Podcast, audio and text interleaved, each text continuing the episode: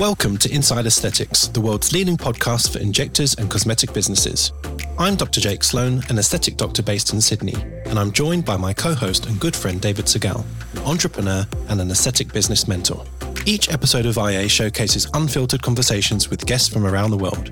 In a sometimes disjointed industry, IA aims to help educate and connect our global community to raise the bar for both our businesses and our patients. To further support and educate our listeners, we offer a range of additional resources under our IA Patreon subscription service. This caters for injectors and business owners of all levels and includes interactive live Zoom sessions, webinars, hints and tip videos, private chat groups, and exciting future content to come. To subscribe to IA Patreon, head to www.insideaesthetics.com forward slash Patreon or click the link in our podcast description. You should seek medical advice before undergoing any treatment or procedure, and these podcasts do not replace a professional and bespoke consultation. Wednesday, here we are again. Wednesday podcast day. Wednesday podcast. And uh, what are we talking about today, Jake? Because, uh, well, noses. well, not no, well. Actually, well, we've got the nose king. The nose so king. we- we'll start with noses, perhaps. But um, we're back to our old friend of aspiration, moving needles, the whole drama debate, Mm-hmm. Yes. shouting matches on Instagram. All- so yeah, all the uh, the topics that people stay very calm about online. yeah, yeah, exactly. There's no polarization or angry people at all. It's all very calm. Um, so let's introduce Dr. Alexander Rivkin. How are you today? Great. How are you guys? We are I well. hope you guys can hear me okay. yeah. Yes. You've got one of the It's all best one of the best sound setups that we've we've come across. So this is this is Oh, good. good. we do Yes. sometimes struggle. Um, yeah, how was your day? Were you injecting all day? What was your day like today? Um, I'm inject. I, I like to give uh, uh, these days. A lot of my days, I like to give half the day to injecting and half the day to admin stuff because, you know, at this point, well, it's there's papers, there's like uh, research, and just kind of you know, there's Instagram as well. It, that eats up a chunk of my day. Unfortunately, I have to admit. You know, so but yeah, so half the day injecting, half the day doing nonsense. Nonsense. Well, whatever you're doing, it's working well. Um, people will obviously know you probably through Instagram. That's how we've connected. And thank you for making the time to sort of come on the podcast and share your thoughts. But um, yeah, tell us about your background. You obviously started as a surgeon. So just tell us how it all started and then how you fell into injecting. Yeah, it's a funny. It is, it was a funny route, really. It's just uh, I started out as an otolaryngologist, and I um, and then I just kind of I got out of my training, which was, you know, between you guys, between me, you guys, and you know your entire audience, not a pleasant experience. um I, some people, you know, some with some people it, it goes with, with their personality. With others, it, it it doesn't. Didn't with me very much. And so after I got out of it, it was just when all this, um, you know, these fillers and talk and Botox uh, first started to get FDA approved, and it seemed to me like, and I didn't particularly want to do ENT.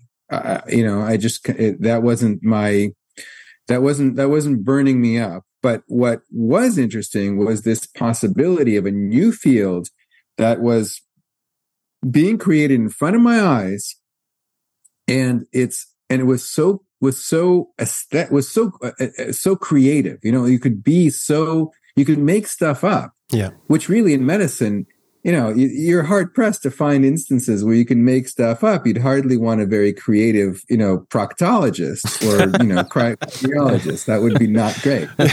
So you know so that just presented itself and i thought gosh this is completely new. This is so interesting to to explore. Yeah. so And and just to sort of orientate time, so you said these products are just being listed or approved by the FDA. So wh- where where were you in terms? of What year is this in? Because we've had people on like Jean Carruthers and Michael Kane and obviously Arthur Swift and sort of those those people were sort of in the pioneering days. And it sounds like what you're describing is around that kind of time time frame as well. Or are we slightly after? yeah 2000 it was 2003 Okay. Right. Okay. so it was a little bit after the very first pioneering days Yeah. So um, those guys have done that, had done already the work, and it's uh, it just came in onto the market. But nobody really, but most people didn't know what to do with these things. Yeah. know? Yeah. So And and where were you situated, and, and sort of what was your practice looking like at that time? And the process of, I guess, moving your emphasis or the focus of your practice onto something that was still very, very new. Are you, are you trying to say how did you con people to do this this weird new creative thing that no one knew anything about? right. Well, I mean, I well, th- but this is the thing about surgical. One, of, this is the thing about surgical residency, right? You're the one thing that you the the one very valuable thing. Well, it's not the only thing, but it, it is one I think quite valuable thing that you get out of surgical residency is a a boundless sense of confidence, mm. right? Because you could be dead wrong on uh, you know as a surgeon. What is this? What's the what's the uh, the, the saying? Like you know sometimes wrong, but but but never you know never in doubt, mm. right? And so. I was never in doubt. Um, I came out as doing ENT, and then this happened, and I thought, you know, I can run a business. I know I know I have the the instincts to be able to run a business because my my mom. So we were from we're from USSR. Oh, right? okay. We're from we're from a land that no longer exists. We're from USSR, and my mom came. We, we came to the United States in 1975, and my mom started a skincare business, and um, so I've been around kind of aesthetics and beauty and, and business for, for a long period, for a long time, as long as I can remember. So I knew I could run a business. I knew that this was very interesting to me. And, um, and it just, it was obvious. I don't know. It was obvious. It was obvious this was the thing to go. Yeah. So, and I knew that nobody else, and I, I, I sensed the niche because nobody else was doing just that. And I knew that I could, and also, which was interesting, Nobody else understood the internet either. nobody else understood Google. Yeah. Nobody under, uh, nobody I no doctor at, I mean this is 2003 like I mean yeah. the stone ages, right? By internet time, nobody had a decent website. Like everybody's website looked uh, horrible. Just, yeah, it looked terrible. So I think I, I, mean I just this I thought this was like I could do this. This is this is possible. So so I was, I was saying one yeah. of the common common things that we've had with our pioneers, Jean and uh, John Joseph, oh, yes. Uh, on our last podcast. All of their colleagues and, and family even said they're mental, that they, they shouldn't be doing this, and you should stick to being a surgeon. So, did you have the same kind of experience? Yeah, yeah, I did. but I, I, I never, I didn't, I, I, I don't know. I just kind of discounted any, I discounted colleagues. I didn't, I, I, I just kind of, they, they didn't exist for me really. It was yeah. me. And then there was a population of people who I was absolutely dead sure were going to come to this like, like it was catnip. Yeah. yeah. You know? And obviously there was no one really training anyone on how to do these procedures back then because no one knew anything about anything. So, what was your sort of approach to treating patients? Like, what kind of procedures? I mean, we, I guess toxins in, in the upper face and nasolabial folds with filler seems to be what most people did in that period. So, is, is that what you were doing? And, and where were you gathering your knowledge information that was guiding the way that you would approach and treat patients? I mean, I so I think so I was uh I was I was leveraging whatever whatever knowledge I could find, whatever kind of what whatever whatever piece of information I could get. Um, working with the companies, Allergan in particular, was was uh, helpful in terms of getting me information and trying to orient me into into the in, in the right direction. Um, going to conferences as much as I could, to try to you know listen to how people were doing this and how where people were going and what what ideas I can glean and um and then I was just making it up. I mean, I was just making shit up daily. I was just like, this sounds like, and again, I mean, I was like, I, I've done, I've done neck dissections and laryngectomies. Like, what could go wrong? Right? I mean, I can handle anything, any, any issues that can happen. Um, this sounds like it would work. I'll stick I'll stick a needle in, in a nose, you know, I'll stick a needle in a cheek. It'll, yeah. You know, this should should be okay. And I have I guess it's kind of funny. I was never an artist really, but I have I mean, I, I kind of have some confidence in terms of how I, what I think is aesthetically appealing and, and, and attractive and how to get there. Um, and uh, and that's been helpful. Yeah. Not that I'm like not, not it's not exceptional, but I think it's something that I I have some some sense of that, and I Yeah. think that's been that's been helpful as well. But Picasso said that as well, didn't he? You're in good company. Yeah, really, exactly. Um, true. so, so, so you made a statement a, a second ago saying um, what could go wrong, and I, I know that you'd probably be a little bit a little bit facetious in some respect, but I mean you, you've got a surgical background and um, you obviously got a, a very acute understanding of the way the anatomy works. You're sticking a, a gel into someone's face, so we're going to get onto this further on in the discussion, but. The concept of a vascular occlusion from someone like yourself with a, a deep surgical background had that concept or that complication or possibility of that complication ever ever crossed your mind? crossed nobody's mind for Yeah. like I mean for uh, we were happily jabbing needles into every possible place for I don't know a good decade Mm. before it ever occurred to anybody that this that that that something may uh that we can possibly like getting a bunch of stuff into a vessel could be problematic as far as i know i i didn't i haven't had not seen anything um like that uh in in literature about uh, you know about dangers um i think uh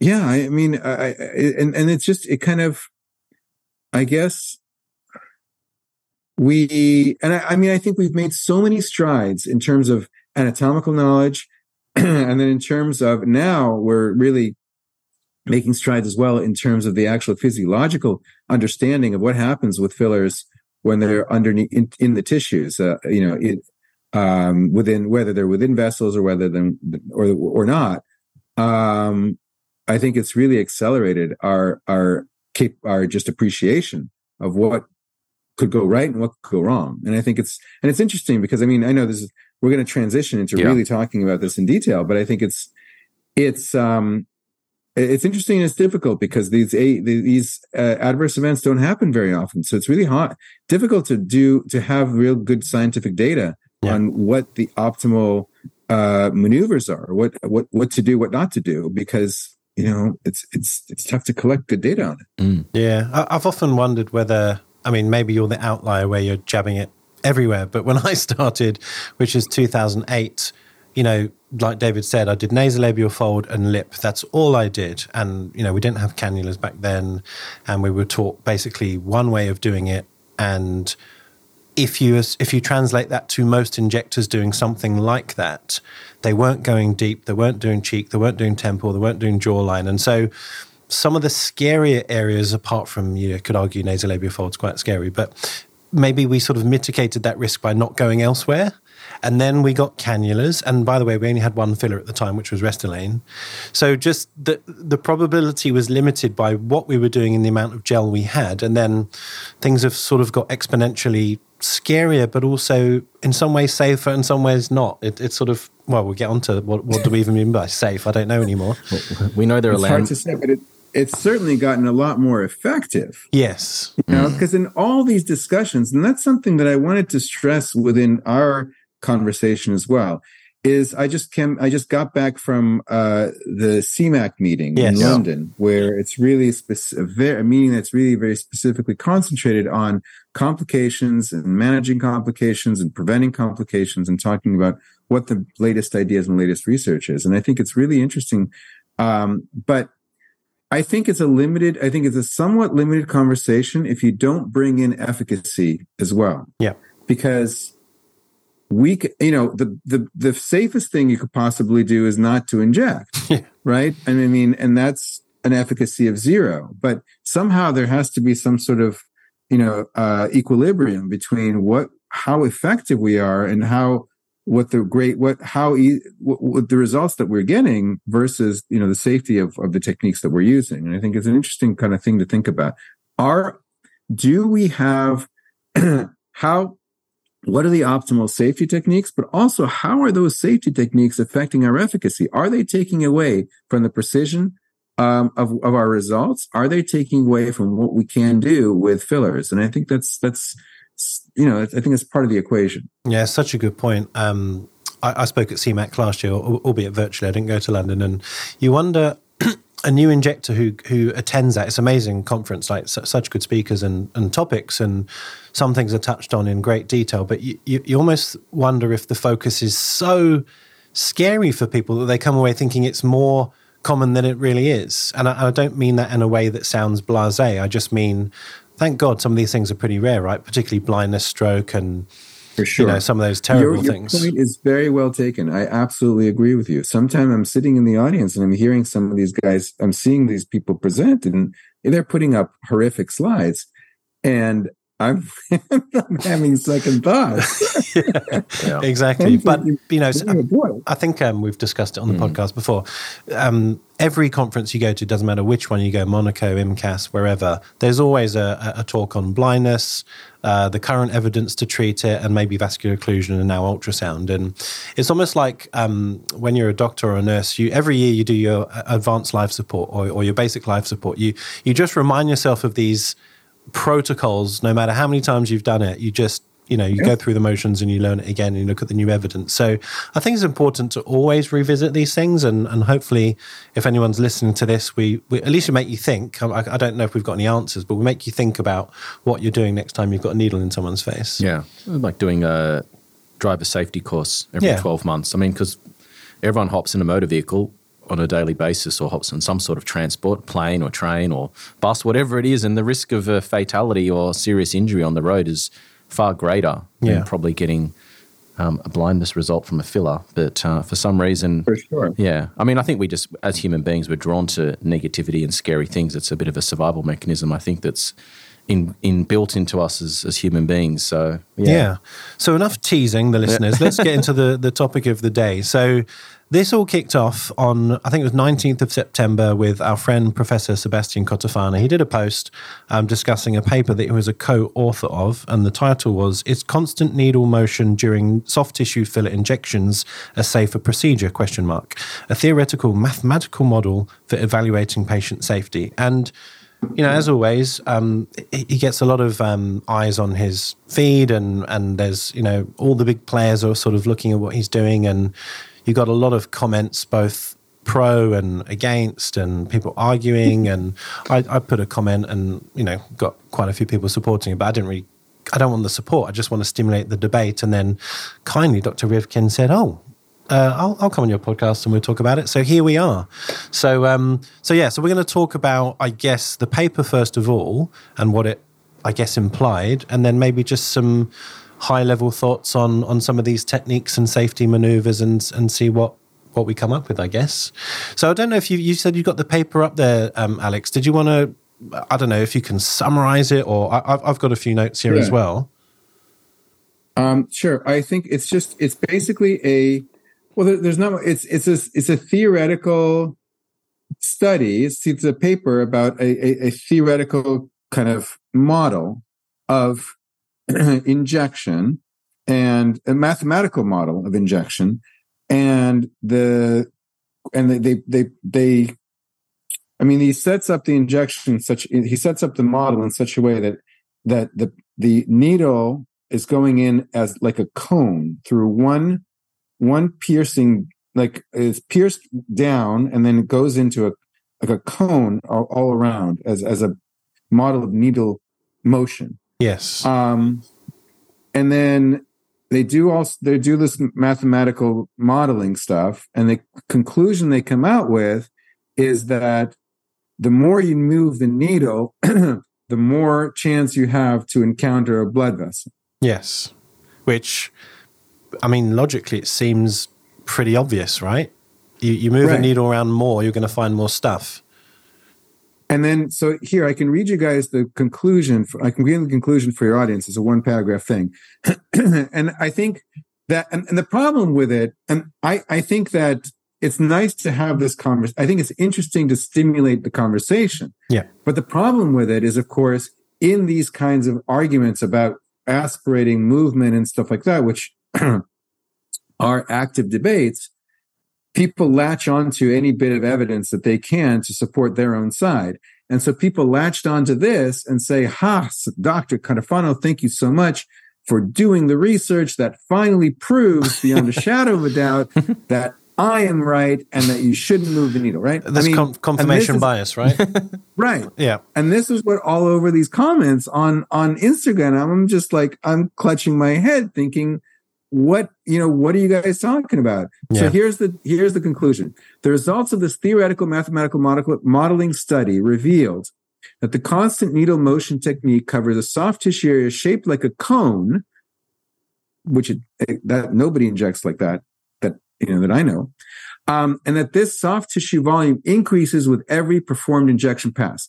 The number of performed injection passes increases the probability to encounter an artery within the subdermal soft tissue volume covered by the needle, and that the probability of injecting any volume greater than zero, and this is the important part, the probability of injecting any volume greater than zero increases with the number of performed injection passes.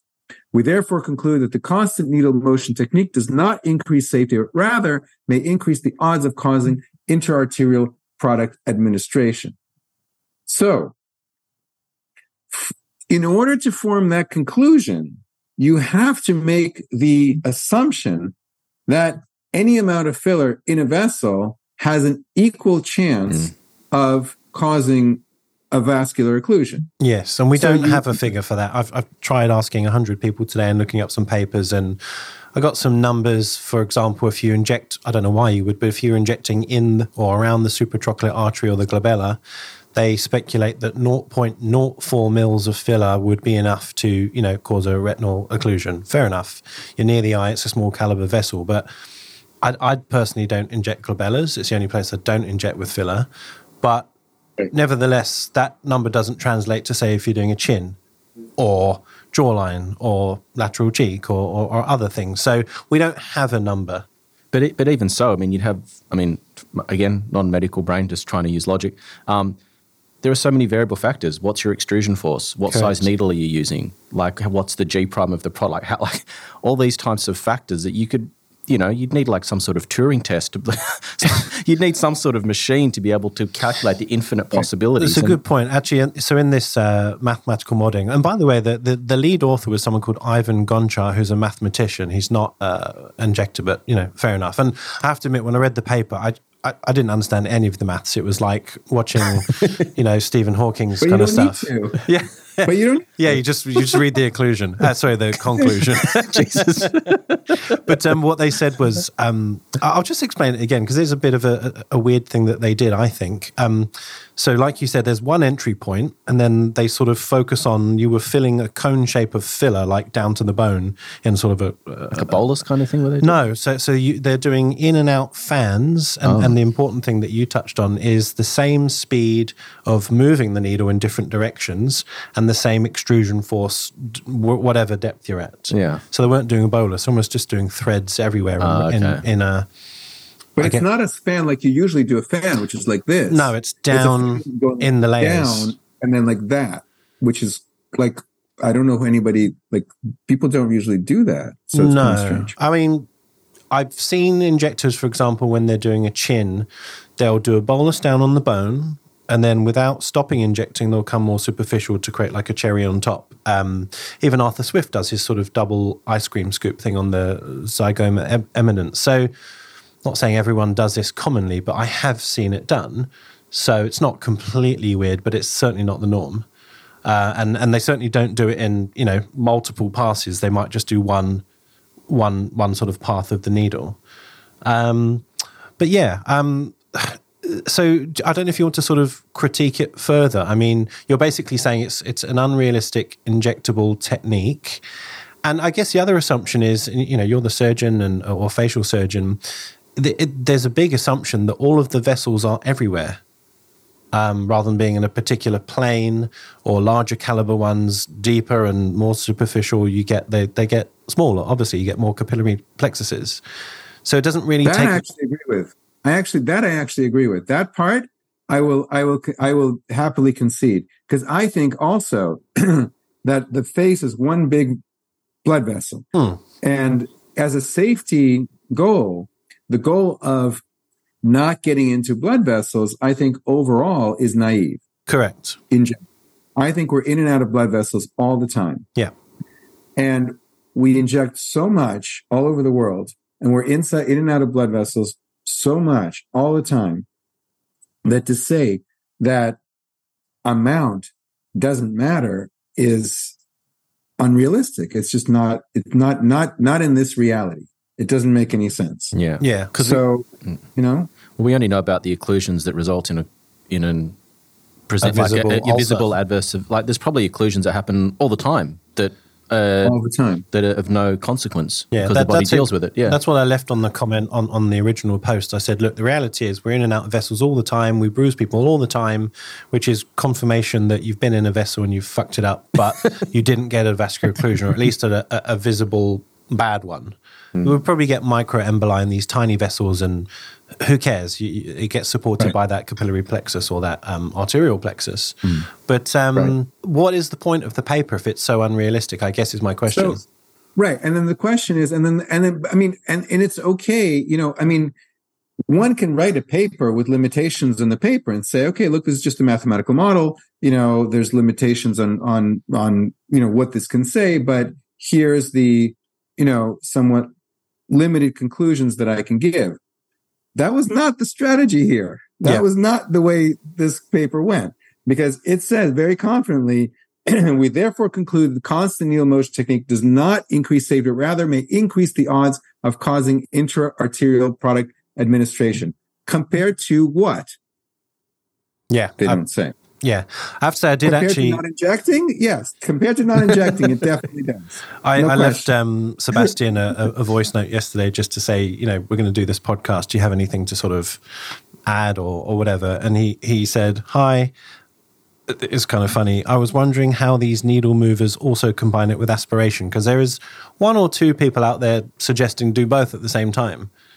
That makes no sense. Oh, How well, many hands- I, how I many hands fully would you agree need? with you, but um, yeah, I, I don't want to throw people under the bus here because you know I'm not going to sit here and say I'm right and they're wrong. But th- th- there's someone who's been on our podcast who advocates it. how would you actually even physically do that? Move well, it, me moving a needle. It's hard- different, difficult enough. I've watched it done. It looks difficult to do even stationary. yeah, Some- I mean, uh, yeah, it it seems a bit silly to me, um, but nevertheless, it's been proposed as a you know rather than aspirating or moving, it's been proposed as sort of a third way of doing it. And then uh, this may be a good segue to talk about what what is aspiration in that case. Correct. Yeah. So, well, I mean, I don't. Well, what, let's get uh, cut to the chase. What? What are you an aspirator or a non-aspirator? I'm definitely a non-aspirator. Okay, fine. So that that sets the scene for this conversation.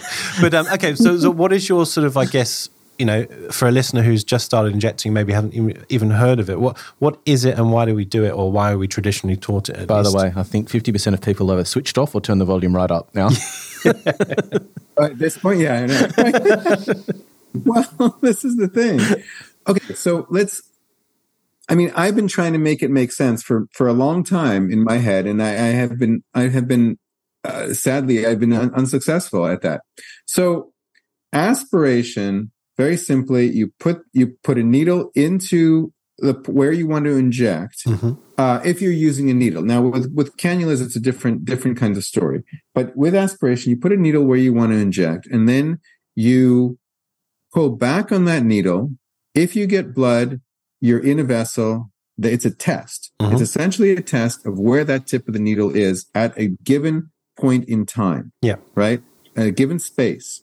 So you before you pull back. If you get blood, you're in a bad place. You move. You take it out. You put it back in. You test. Okay, I'm not in. A, I don't see blood. I'm not in a vessel. It's safe for me to inject. Yeah, that's Okay, basic aspiration. Um, so I- that's aspiration. I I got a question because I, I don't know the answer to this. Some people um, prime their needle, meaning they, they push a little bit down on the plunger to fill the needle hub with a bit of filler. So there's, you know, a column from the needle tip into the syringe of filler. There's no air in the needle, basically. What's your understanding of why you would or wouldn't do that, even though you don't aspirate? I, I. I don't think it matters. I don't think it makes sense either way. But I mean, yeah, maybe it makes it easier to detect blood. I think they've tried it on in vitro and they've seen that if you prime, uh, it, I forget if it's primed or if it's unprimed. One way, it's easier to draw up Hmm. the, to, to, for the blood to come back for to have a, a true positive. But then, because uh, I mean, what you don't want, what you really don't want, is a fall is a is a false negative. Yes. Right. You don't want to pull back, get nothing, and be actually inside a vessel. So you know, so it's it's you know some. I think it's either primed or unprimed. It sometimes takes you know you have to hold it, hold that aspiration, hold the pressure for a few seconds. Some studies say two seconds. Some studies say 10 seconds or 15 seconds. Anyways,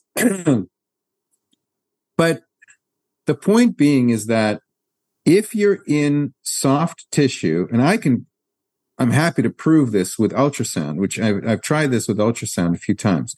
If you are in soft tissue and you are aspirating any of the fillers that we have available to us, Juvederm, you know, Restylane, um, Belotero, I don't, it doesn't matter what it is. With the syringes, with the 1cc syringes that we have, it is physically impossible to not move. And that's the other thing. As surgeons, we know what it means to hold still, mm. right? We know what it, what it means to really actually not move. I mean, I've, I've, I've, you know, in the process of doing neck dissections, I've placed a scalpel on the internal jugular vein. I know, you know, I, I know what it means to be really to have us to be steady and how much effort it takes and how easy it is to move. So it is, you know, I, if you're in soft tissue and you're aspirating, that's, that's to my mind. And I, and I, I want to be blunt because I really think this is, this is true. And I don't want people to be doing things that with having a false sense of security. So I'm going to be blunt about this, which is that I think that if you're aspirating in soft tissue, you are performing a religious uh, religious maneuver. You're performing a, you're crossing yourself. You're doing something religious because it doesn't have, it, it it's, it's, you can't not, you can't stay still. And the face, and if you're doing it in the butt, it's a different story because these vessels that you're trying to miss are large vessels. So if you move a millimeter, it doesn't matter. You're still, it's still a good test. The face is a different story. One millimeter, and that's the difference between being in or out of vessel. So wouldn't so, the, the counter argument that to be uh, you know, you, I've been a junior doctor, you've been a junior doctor at some point. We cannulate vessels all the time to take blood, and, and you're shaking because you're nervous, and you still get the blood, and you're in, and you can do it.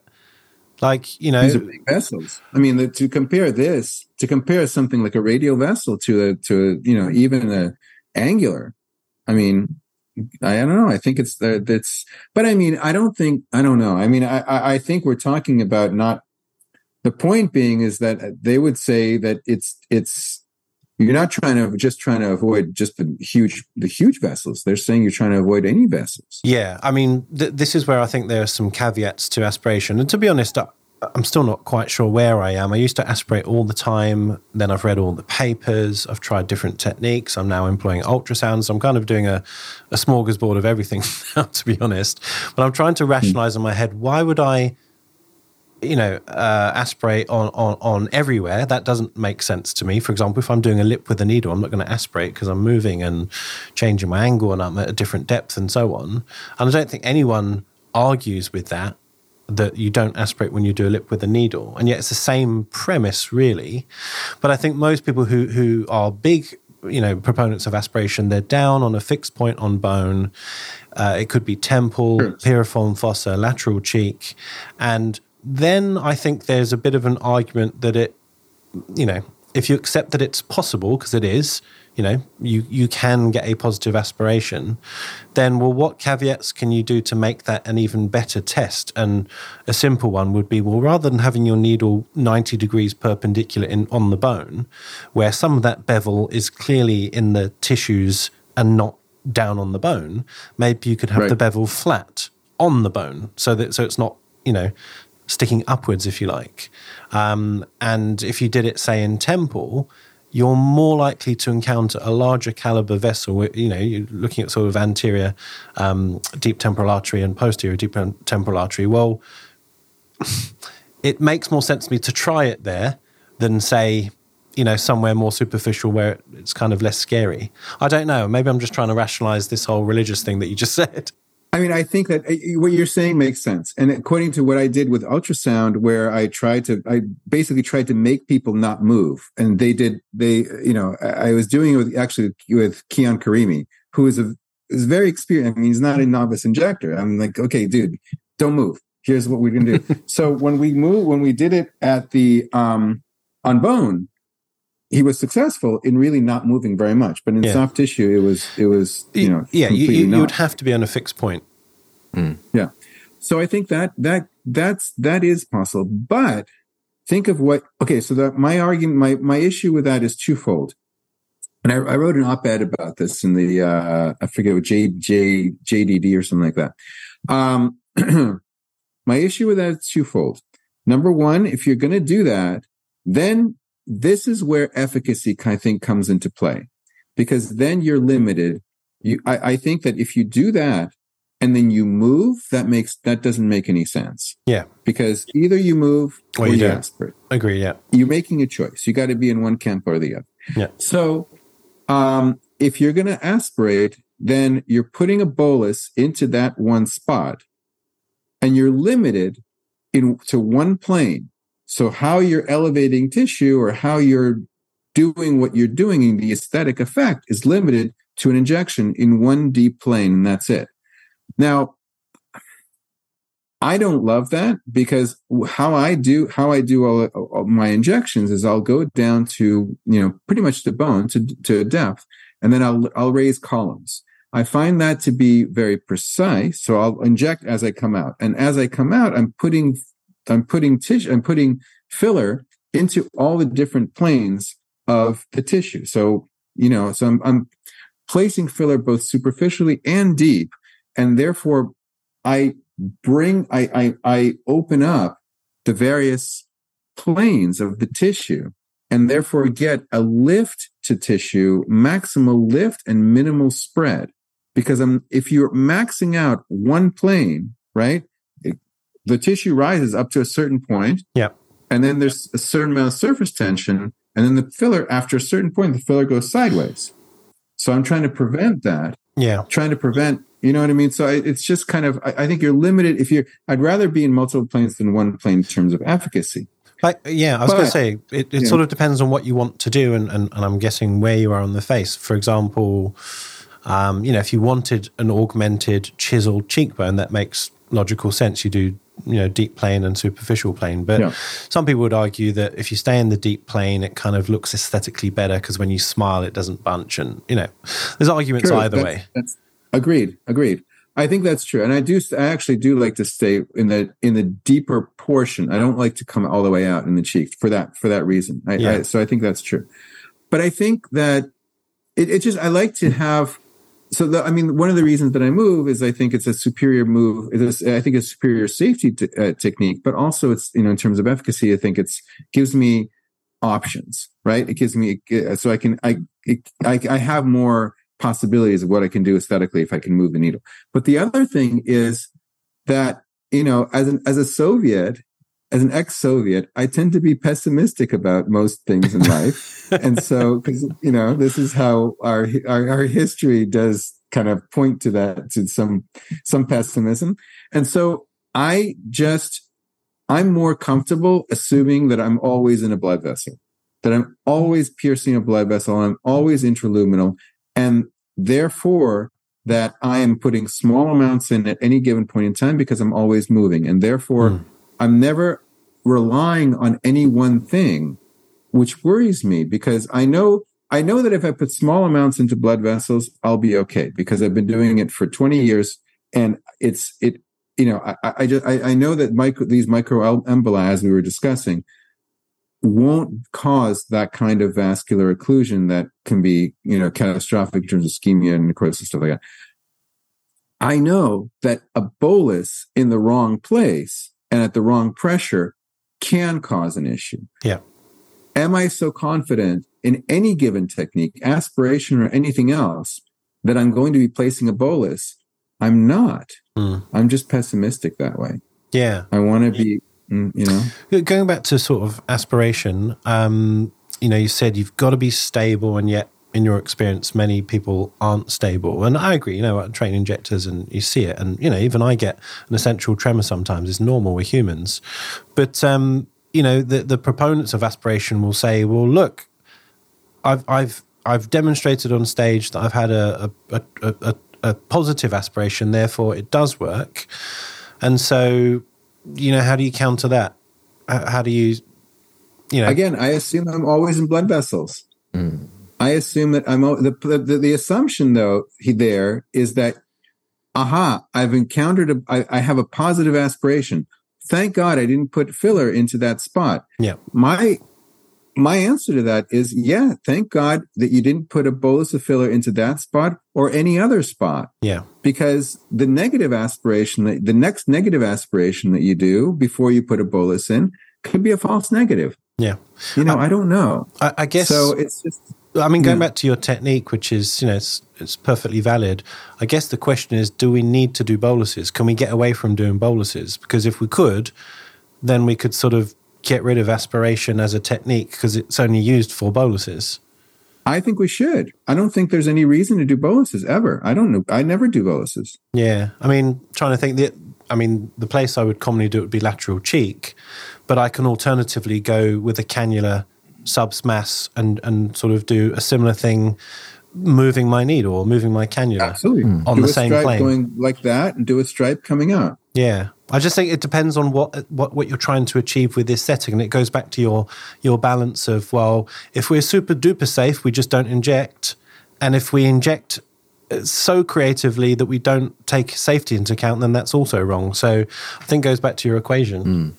Do, do you think that um, when people get a positive, a negative aspiration, that they will then potentially inject with impunity or, or, or, or, no fear? And then if you if the answer to that question is yes, then the next point that I would that I would sort of raise is well, what other factors increase the risk of an occlusion? Does how fast you inject yeah. increase the risk? And so if you've got a negative aspiration, and especially this is for like maybe young, experience, inexperienced injectors who have just taken this as dogma and gone right, as long as I get a negative aspiration, I'm good to go yeah. and then inject and all the other potential safety protocols go out the window mm. and they end up with a problem. I mean, is that is that a factor? Or? I'll let Alex yeah. answer, but I, I, mean that is the big criticism. Aspiration it it, yeah. implies like a, uh, a very black and white, you know, safety mechanism. And sure, if you get a negative aspiration and you don't get an occlusion, then well, hey, it worked. but if you do, then you know, how, how do you sort of mm. counter for that? You can't. You, mm. you, only know after the event. Mm. Um, what, what are your thoughts on that? I mean, I think that yeah. I mean, if it, it's a, it, it's. I mean, don't get me wrong. It's an effective test. But if 900, I mean, I inject a lot of people. You, you know, you inject a lot of people. You know, it, it's a, out of a thousand people, 999, everything's okay. But that one person is a career-ending event that's uh, uh, that's and that's just uh, for from our standpoint. It's also a dev- devastating event for from them. Yeah, uh, if it's a visual complication, I just uh, you know I think that I, I, get worried when people do something like that and then they're like, oh my, I had a negative aspiration, so you know I'm I can do whatever I want. Mm-hmm. I can just slam a slam a bolus in there, and yeah, I mean pressure matters how how you know how much pressure you're you're putting on the plunger i think really matters a lot a lot if you're overcoming blood you know it's just i mean and we're still working i think we're still working out uh, what actually happens when filler gets intravascular does it proceed as a plug? Does it shatter immediately into a shower of, of microemboli? I think the latter most likely because that explains why it is. The plug the plug theory doesn't make sense to me because we take vessels all the time in surgery and we don't have an, an issue because of because of, of um, collateral flow collateral connect, connections.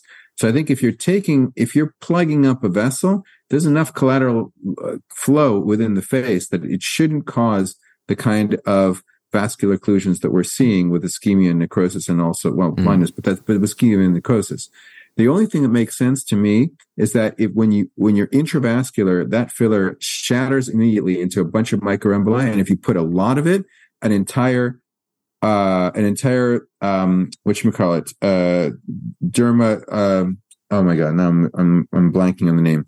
Uh, what, what's it called when the vessel the the uh, the area of tissue that a vessel supplies? Oh, an angiosome, an angiosome. Angiosome. Yeah, angiosome. Yeah, yeah. Thank you very much.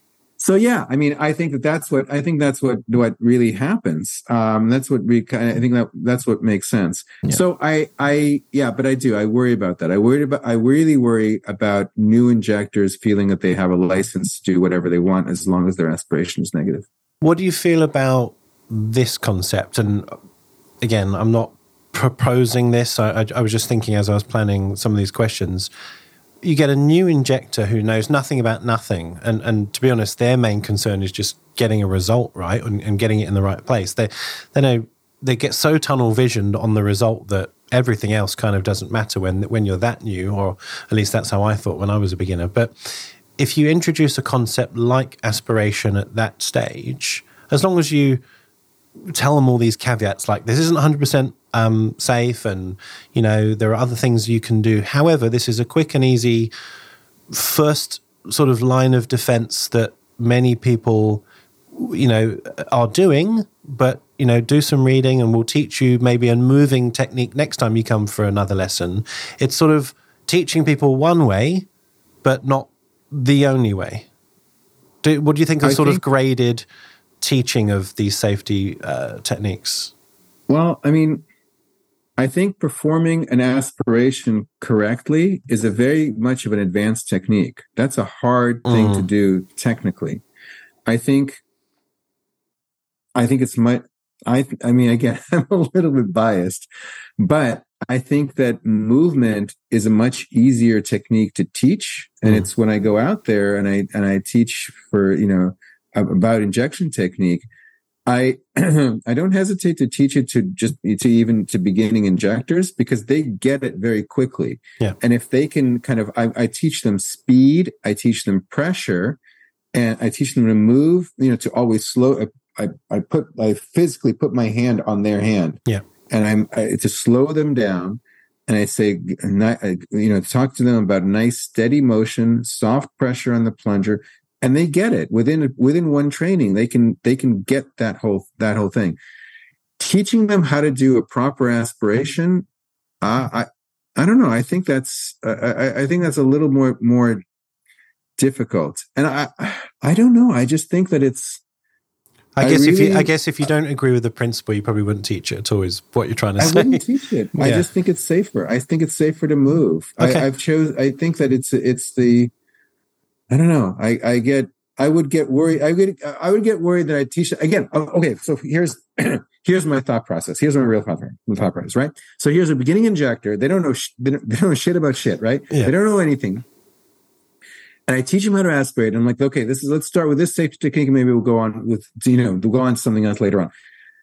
They kind of perform it and it's pretty good. And you're, you're like, okay, but then they go off and, you know, into the wilderness, right? And they do their they they do injection, they do their thing, and what and they forget little things about what they what they learned during that training. And they they start to imperfectly performing that procedure, and then suddenly they're slamming boluses, thinking that they're safe.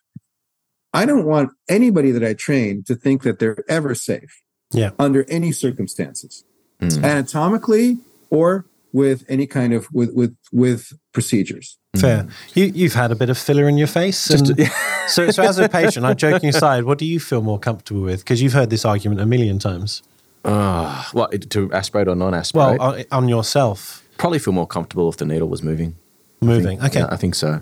Fair enough. Because um, I just, I just think it's, that it's I, uncomfortable, right? Because they're like kind of going back and forth, and you're like, "Oh man, what, what, what's yeah, this person doing?" Just, I don't know. And people have got different levels of coordination. I mean, it's just like anything else. I mean, that sort of movement and coordination was not something you're just going to get overnight. Mm. That's something that takes rep. And people have got different levels of coordination and, and sort of mechanical aptitude. So I think you've got some variability there. It will be interesting one day to see, and I, maybe this has happened uh, when this sort of situation occurs and, and then sort of goes to some sort of court of law with some sort of damages claim and and you know the question's going to be what safety measures did you take and people sure. are going to come back with a response of they either aspirated or they didn't. And then, you know, the way these things are normally decided is it'll then go to, you know, expert opinions and people will say, you know, did you did you aspirate, did you not aspirate? And it's going to be very interesting to see how the court interprets that. I think it has like happened that. here yeah. in Australia yeah, with right. the recent blindness. Right, okay. Um, so you've got, you know, just as many experts who'll say you should and then as shouldn't. And then so where does where does this all sort of end up? Yeah, sorry, I, I didn't mean it's gone to court. I don't actually know, but I, I, I heard that the aspirator had claimed I did aspirate. Yes. So hence it was brought up in conversation. Right. Okay. So, Yeah. anyways, I think um, that's the reason. But I think that's the reason why people are getting ultrasound. By the way, Yeah. Well, I think so because that'll be the first question.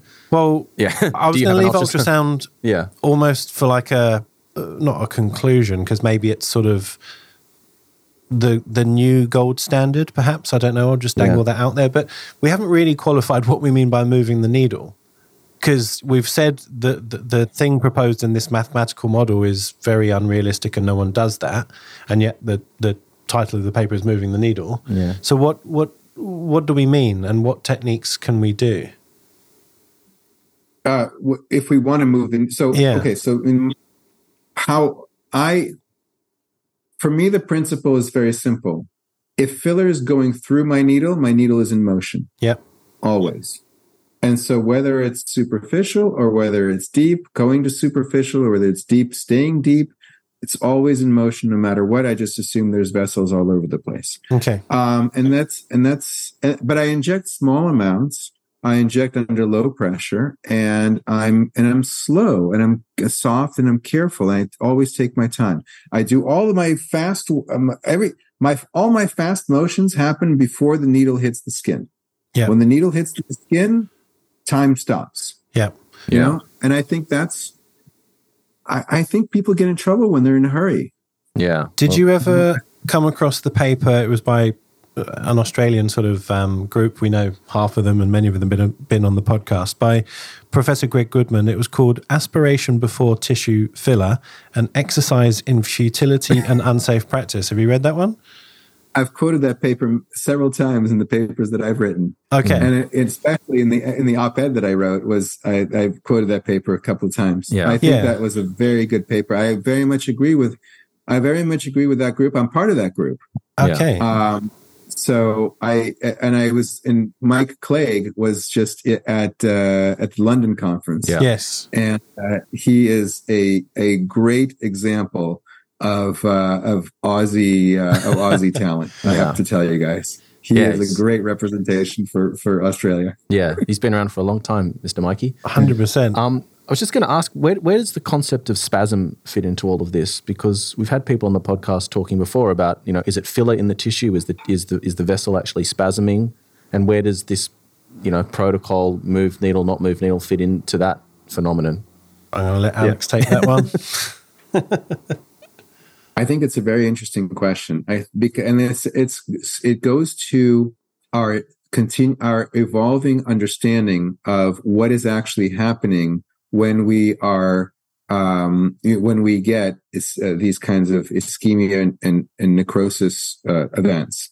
Um, I think that's certainly. I think vasospasm is certainly a a, a big uh, factor here, and I, I because first of all, filler hyaluronic acid filler in in vessels causes vasospasm. Mm. It's a it's an irritant. It, outside of vessels is an irritant, and inside of vessels is an irritant.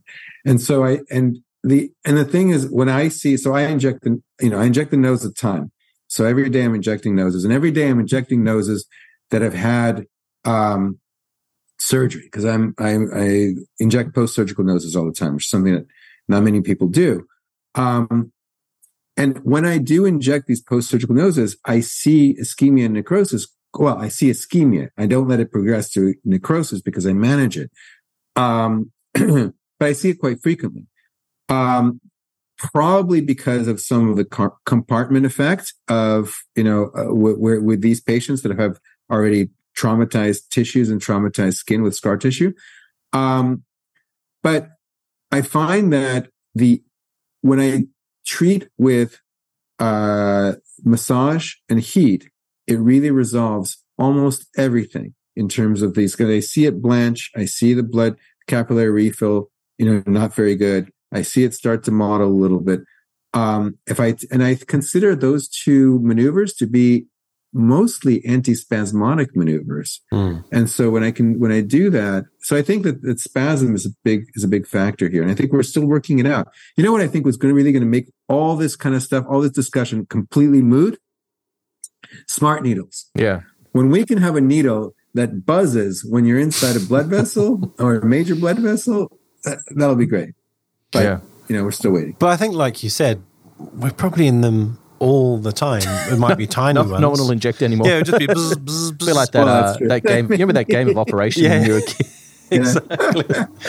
um, but yeah, I mean, I think, uh, yeah, I, I- I thought you came up with an idea one day for something like, Yeah. it was sort of, it was ultrasound, which we already have, but it was almost like, like a 3D game where you could also like watch Yeah. it go down, almost like virtual reality, and see where your needle is. That maybe that will come one day. I don't know.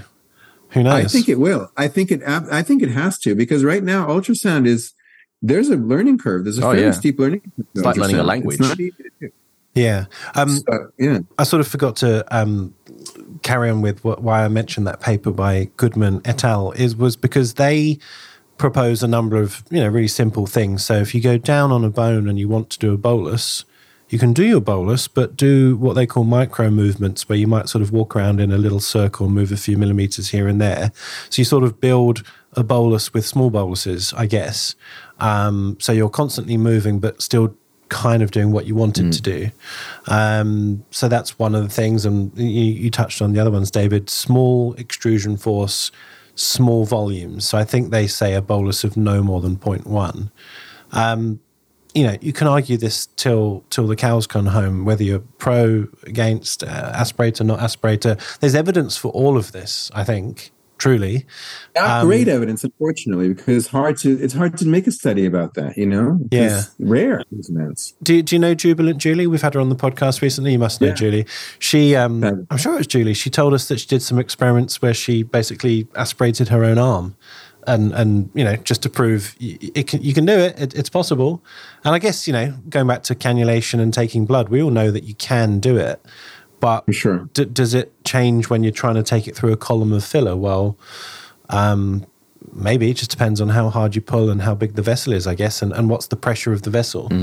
So I don't know. I think you can have evidence for all things if if you want it to, For sure. No, that's Um, very true. but we've got to balance it against the aesthetic effect, like you said.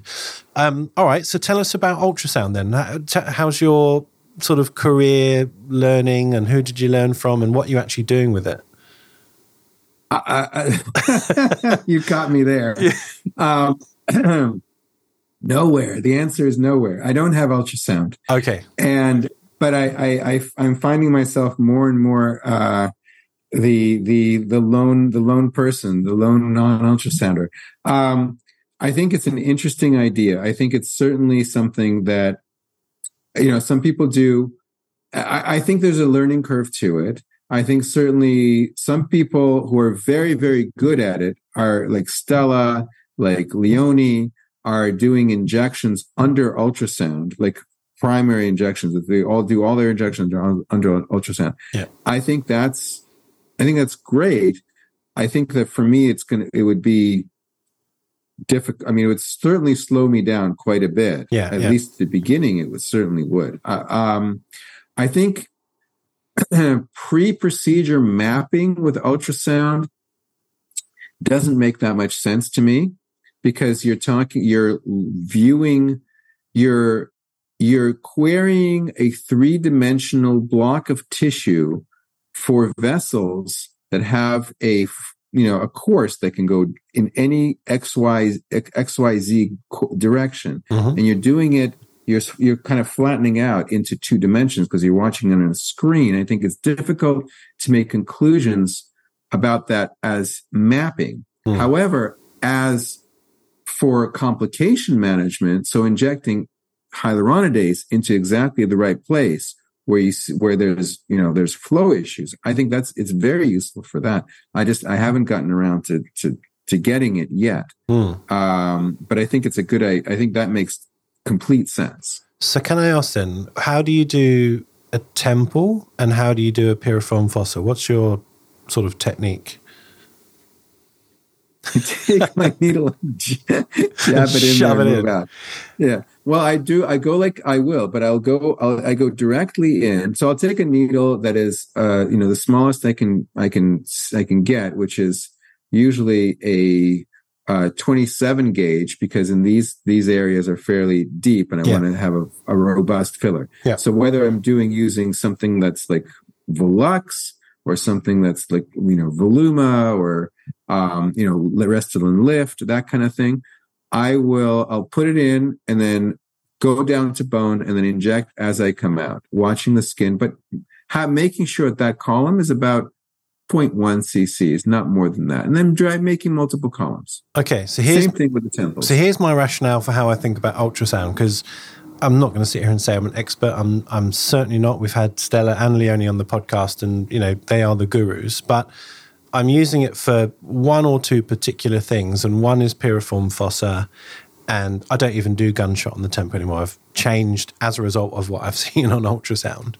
But you know, we're sitting here arguing about what technique is better. Is it aspiration? Is it moving the needle? And we've said that you could argue either. And yet, when you think about it logically, if we had a magical device that could look in the skin and show us where the biggest, scariest vessels are, which is ultrasound, yeah. I can't understand why people wouldn't use it. And I don't mean that as a criticism too. I just mean just a generality. We've been crying for this mm. thing for since we started injecting or since we mm. started knowing about occlusions.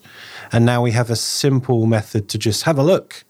takes like 10 seconds to just, you know, hover over the piriform fossa and go, oh, okay, it's on the bone. Maybe I'll go more superficial or vice versa. It's superficial, I'll go on the bone. That That's how my caveman brain Yeah. sort of thinks. Um, I'm not I saying it's perfect, um, Yeah. but you know, it, it's sort of an extra thing that you know, if I went to court and and God forbid there was a terrible thing, I could say, well, I, I really did this thing, and I've got a video showing it. Well, that's the first thing that an attorney would do on on the plaintiff's side is look for a, a, a strategy to make it look like you were Didn't. didn't follow best practice or you didn't take advantage of what was possible to reduce the chances of this happening. And, and that's the kind of thing that, you know, people like Jahan, who we've had on the podcast many times, who's a medico legal lawyer, would do to try and form a case. And so I think, but I think when you say why do people push back on it, I think that um,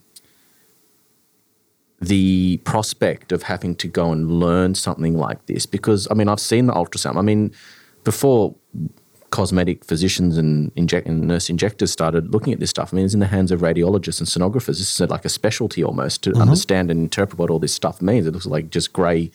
A grey mess on looks like looks like your TV's broken. Yeah. um, it's it's hard to interpret what it is that you're looking at. So I think the prospect of going to have to learn that is something that a lot of people potentially are, are mentally struggling with to, to sort of get over that. I, I, I get it because I've been there, Yeah. you know, and I haven't had lots of training. I went to Paris and did some stuff with Leonie Schelke and Steve Weiner, and then I did a day course here in Sydney, Yeah. and I did the online courses that um, cutaneous facial ultrasound do. That, which, by the way, we have a discount We code do. for, but we'll talk about that at the end. But um, you know, you've got to start somewhere, and I.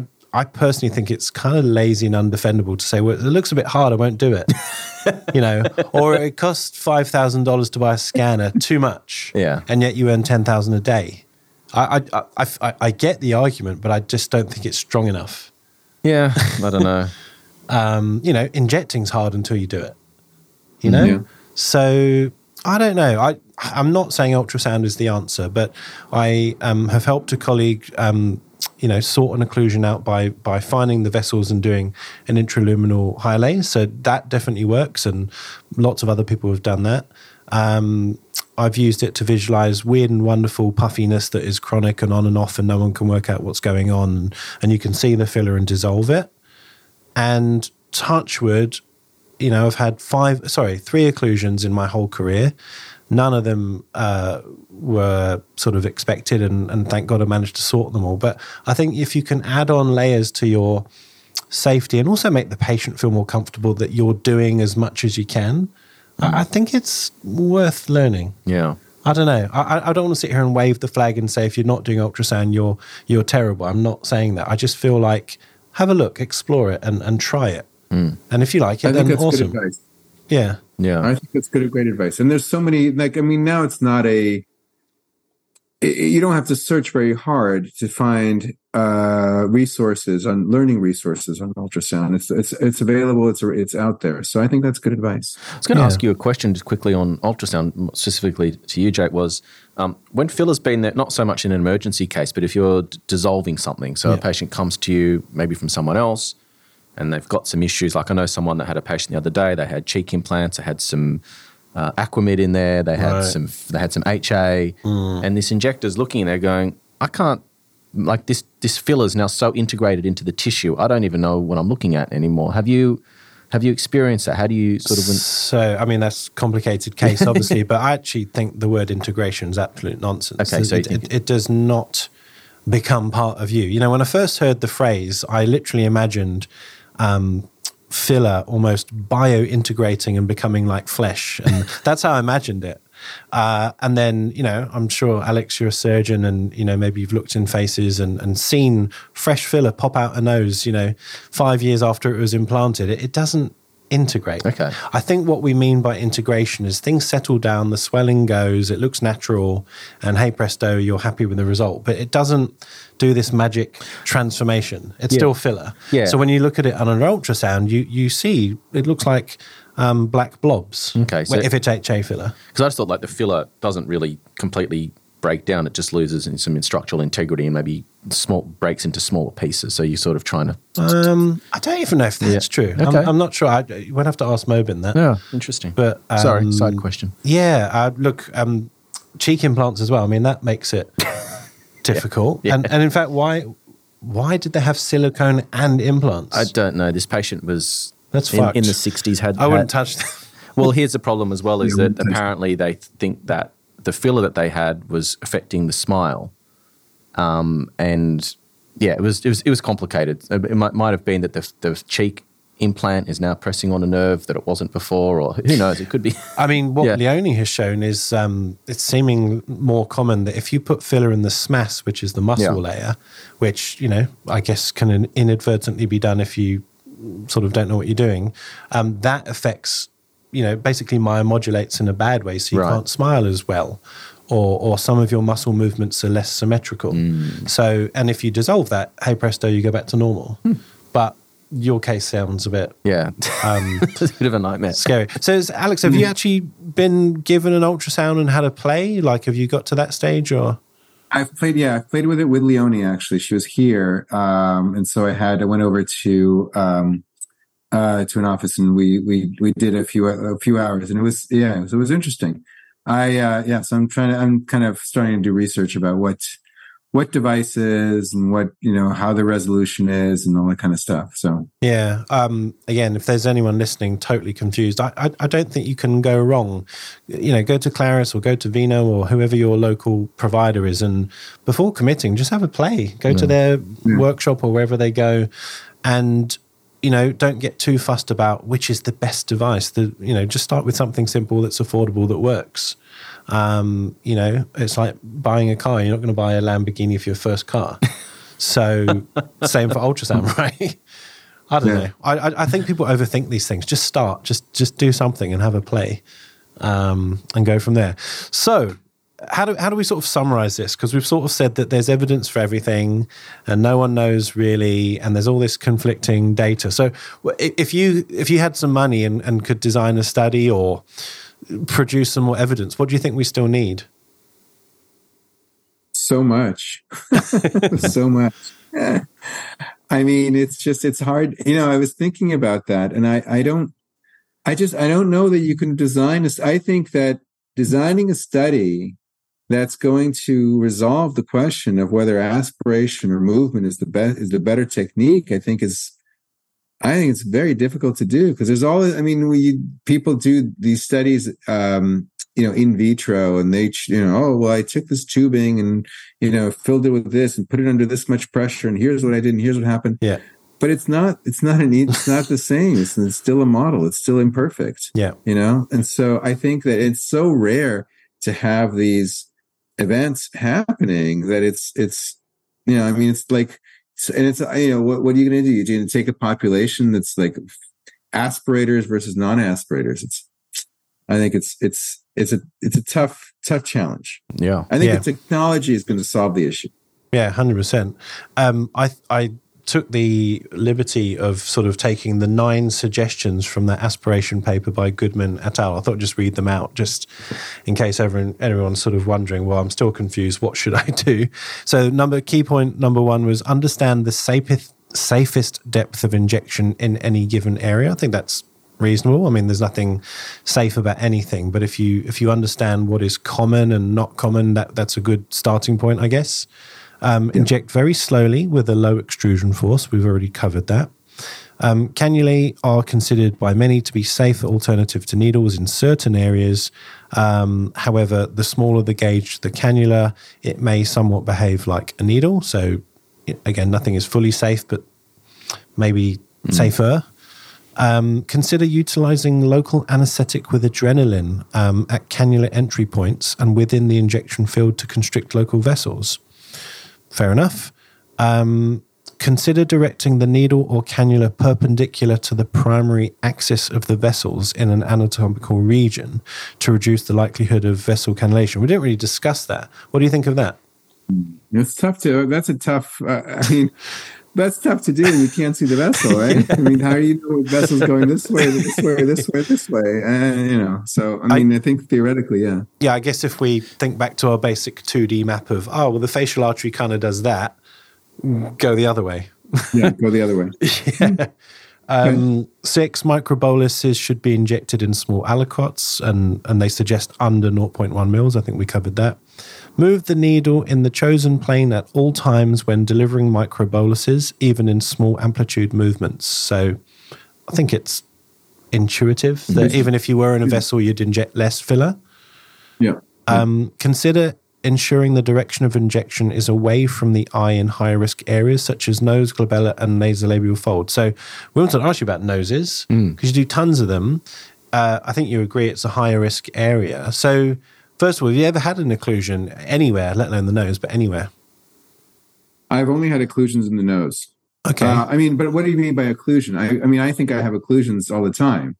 Like, I think I have occlusions probably once every two weeks. Okay. But these minor because what I how I inject the nose, I will decant, I will I guess backload or decant Mhm. uh, filler into those 0.3 cc BD syringes. So the Yeah. 31 gauge needles are very tiny. And so I'm putting the in, I mean, my injection volumes in, comparison, we talk about 0.1 cc's, my injection volumes are 0.01, 0.02 cc's when I'm doing those. 0.01. Okay, right. Max 0.03. So tiny, tiny amounts.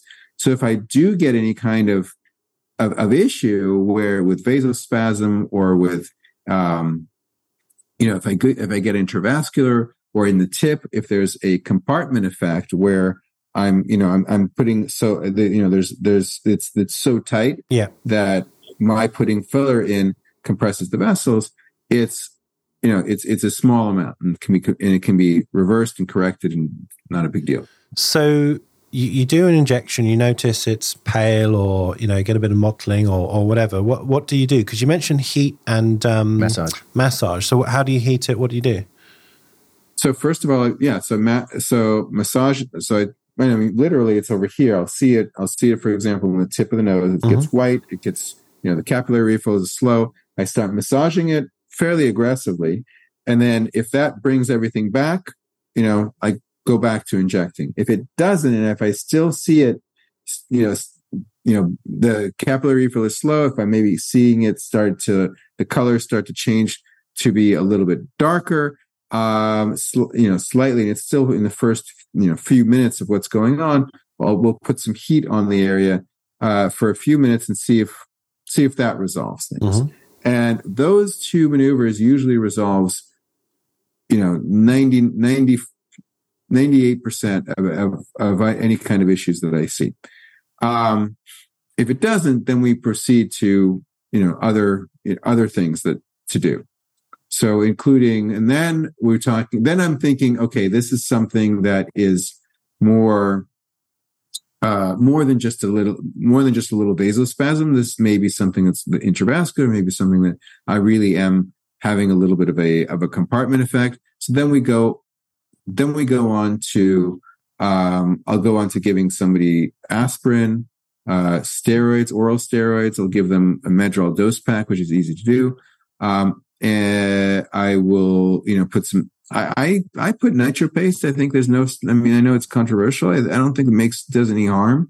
Um, I'll put nitro paste on, um, and then I'll consider what you know whether I want to reverse it or not with hyaluronidase. Mm. That's that stage. And then there's further stages of of you know of what to do if that doesn't if that doesn't immediately resolve everything. So, how many people have come back with an established either the, the little vesicles or an actual occlusion, like a you know an ulcer, basically on necrotic skin? Have you ever had that? I early on in my career, I had it a few times when I was using mostly Radiesse, which mm-hmm. is not non-reversible, but wow. you know, really did, there wasn't much else that was lasted any decent amount of time. Um, I had that happen two or three times and managed it with uh, just, but it was small areas. We managed it. What do what do we? I think it was before we were doing hyperbaric oxygen. We didn't know about hyperbaric oxygen then. Um, but one person got some visible, uh, a little bit of visible scarring. This she's she was uh, she'd had like four rhinoplasties in the mm, past, wow. and uh, and it was you know again it was early in my career. I didn't do her any favors, so that that was that was unfortunate. And then another, then there's, then there was a guy where it was there was some uh, there's a little tiny bit of tissue that went missing from the nostril. Um, and again, these are we. I just we didn't know what to do in this kind of in, in these situations. Now with hyperbaric oxygen, with um, just you know using reversible fillers, um, that hasn't happened in. I mean, it literally hasn't happened in twelve years. Mm. So, so it's always been something that some it's it's it's never I've never had a you know scarring or or permanent tissue damage. Sometimes it's taken a while yeah. for the skin to to come back to normal, but it's never scarred. Yeah, I mean, I mean this in a very respectful way because you're super experienced and you know ex ENT surgeon, etc. But you do noses all the time. I mean, what gives you the confidence that you know, so it's, it's almost a law of probability, right? That you know you're in the vessels and you're saying maybe on a, a weekly basis there's a little sign that you need to do a maneuver to sort of get rid of that filler or do something. So I guess I'm asking, why do you still do it? Uh, particularly for post-op noses where the vascular changes, the scar tissue changes, you know, it, it it's sure. higher risk still. So why sure. do you do it? Well, I think I mean it's interesting because it's everything is everything is is relative, right? I mean, any no matter what I do, whether it's post surgical noses, whether it's you know virgin noses, none of that matches the risks of rhinoplasty surgery. Yeah. I mean, that's just it's you know we talk about it a lot, and I know that we present about it a lot, of course, at every conference. But the thing is, is that relatively speaking, we're talking about very low risks, and a procedure that is extremely high rewards. I mean, yeah. these people are facing, you know, these people have noses that are, I mean, they're, I mean, not all of them, of course. Some of them are just have want to do tweak a couple of things and just make, want to make things absolutely perfect. But some of them are really pretty disfigured. You know, yeah. they look, their noses look really funky. Yeah. And, and here I have a, the option in five minutes of correcting that nose and making it look perfectly natural, like nobody would take a second look at it, how can I not? Yeah. yeah. You know? I, I, was trying to be a good host there because I don't know why here in Australia, the nose is very heavily sort of um, it's controversial. restricted yeah. and controversial. I don't know how or why that came about. In many other countries, every man and his dog's doing noses. But mm. here, I think there's well, in some ways, a, a, lot more insight that it's a high risk area, and, and, many people just don't touch them.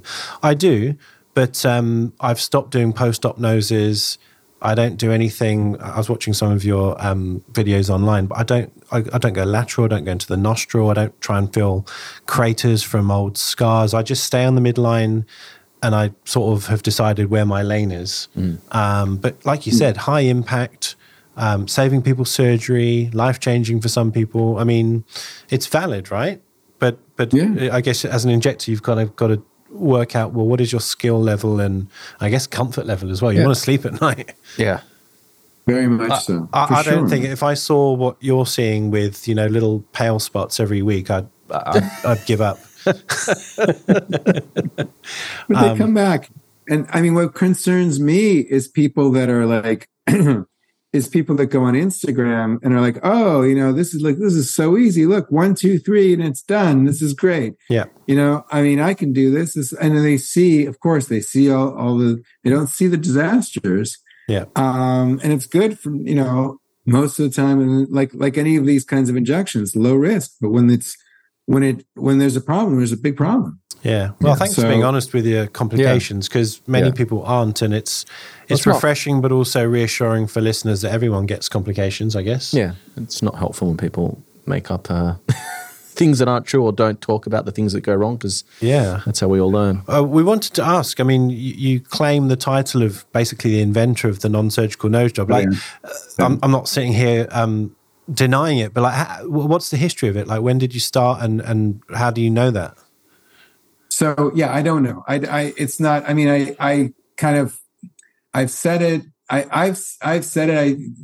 I I, I shy away from um from because because I don't I don't know that for absolute certainty because I don't prove it, know. right? Maybe there's somebody in China doing it. You know, I years before me. I, I have no idea. I just know that when I started doing it in 2003, 2004, nobody was doing it. Yeah. And there's no papers written about it. There was nothing in the literature because I looked. Yeah. And it's just the first patient came to my clinic and she said, "Yeah, I've done rhinoplasty before. I knew the result that I wanted to achieve to, you know, to kind of to give a straight nose. And I thought, damn, I can do this with, in, I can do this with filler. This is not that difficult. I can achieve this result. Yeah, This seems like a really like revolutionary thing to do. And I looked, I went into Medline to see if is this uh, where, where is this? And the first paper I saw was from like Webster in like 19 in like 81 talking about silicone. right. And I'm like, I think I can do better than that. And then the next paper after that was how silicone was a disaster Mm. and how there's like there's all these all these issues with it. So, you know, so I think that um yeah, and it's just and went went into the went into the media and and and it went from there. I uh I was I was young and I should have published at that time. And I did I didn't. I didn't publish until much considerably later on. But I uh I was just, you know, setting up a practice and trying to get my get my life in order. Fair enough. Well, that's been a, a really Yeah. interesting chat, and I hope hopefully everyone's both educated and still confused and curious and, and all the rest of it. I don't know. I, I just think it's good to talk about these things and, and just to make people think. I, I'm Yeah. not going to sit here and say we've got the answers. I don't think we do. No, fascinating. I mean, as you said, it's a controversial topic, and uh, there's a lot of dogma in the industry. So it's good to have some fleshed out conversations where we can sort of look at the you know validity and utility of different sort of opinions and techniques, and try and find our way forward as an industry. Hundred percent. Um, if you are one of our patrons, I'll, I'll put these papers up so you guys Yeah. can actually read them and see what we mean by cones and Yes. all that kind of stuff we were And- talking about. And speaking of ultrasound, do you want to remind the listeners on how they can take advantage of our partner Yes. offer? Uh, so we've partnered with Leonie's um, company, Cutaneous Facial Ultrasound. All of our offers, is, that's not the only offer, but their offer is on insideaesthetics.com forward slash offers, or just click the link in our um, podcast description and make use of the um, the discount. Because, you know, they've got uh, amazing online sort of modules. And I, I don't know if you've seen them, Alex, but really interesting. And I think that would be my starting point. Yeah. You know, don't go and buy a machine. Don't even go and get a scanner and look on a face. Do the online modules because that clears up a lot of the terminology and what's grey, what's black, what's white, and and then go and get a machine. Yeah. So that would Yeah. be my starting point. Well, thank you again. Um, be nice to meet you one day. Do you, do you go to Monaco? Do you go to IMCAS? Which? Yeah. All right. Well, Yeah, I was... I'm there. I'm there these days. I'm there every year. So I'd, I, it would be great to, to grab a drink at Monaco. I'd love it. Negronis and Monaco. Sounds good. All right. It's a Take care. Well, thank you very much, and we'll speak soon. Such a pleasure. Thanks. Thank you for Thank- having. Thanks to me. Nice to meet you. See you. you later. For our latest news, follow us on Instagram at Inside Aesthetics Podcast. If you want to get in touch with myself or David, follow us on Instagram as well at Dr. Jake Sloane and David underscore Inside Aesthetics. Join our IA Patreon platform for invaluable business and injectable education. Get access to our global community of like minded professionals, live and interactive Zoom sessions, hints and tip videos, webinars, and more. Head over to www.insideaesthetics.com forward slash Patreon for more information.